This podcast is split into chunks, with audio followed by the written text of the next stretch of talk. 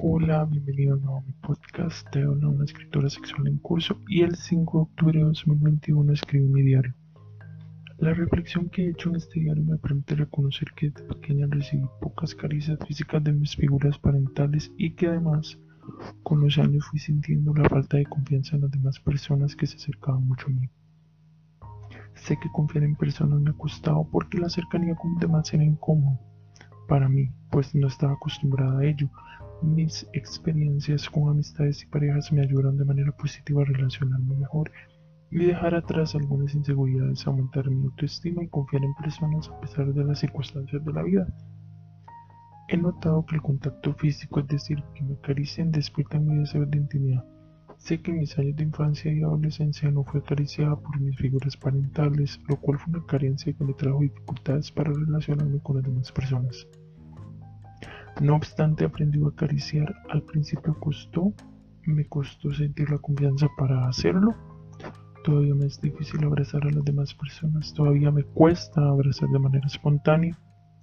A veces siento una resistencia a hacerlo, pero lo hago cuando tengo lo cuando lo deseo con personas que conozco.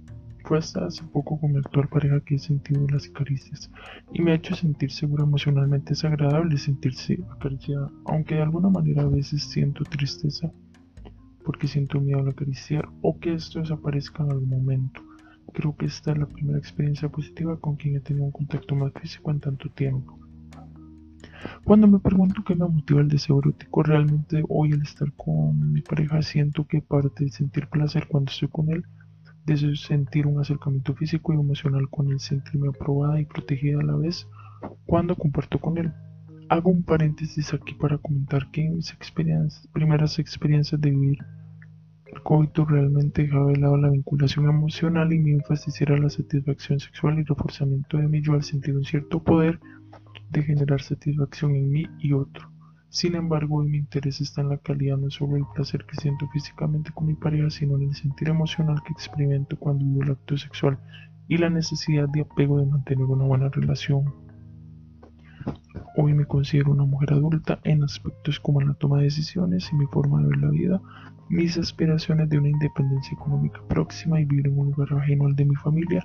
Respecto a mi sexualidad, tengo una conciencia de desde mis sentimientos y pensamientos de cómo me gusta expresarme y vivirla en términos de pareja y a solas, y eso me hace sentirme adulta a la vez.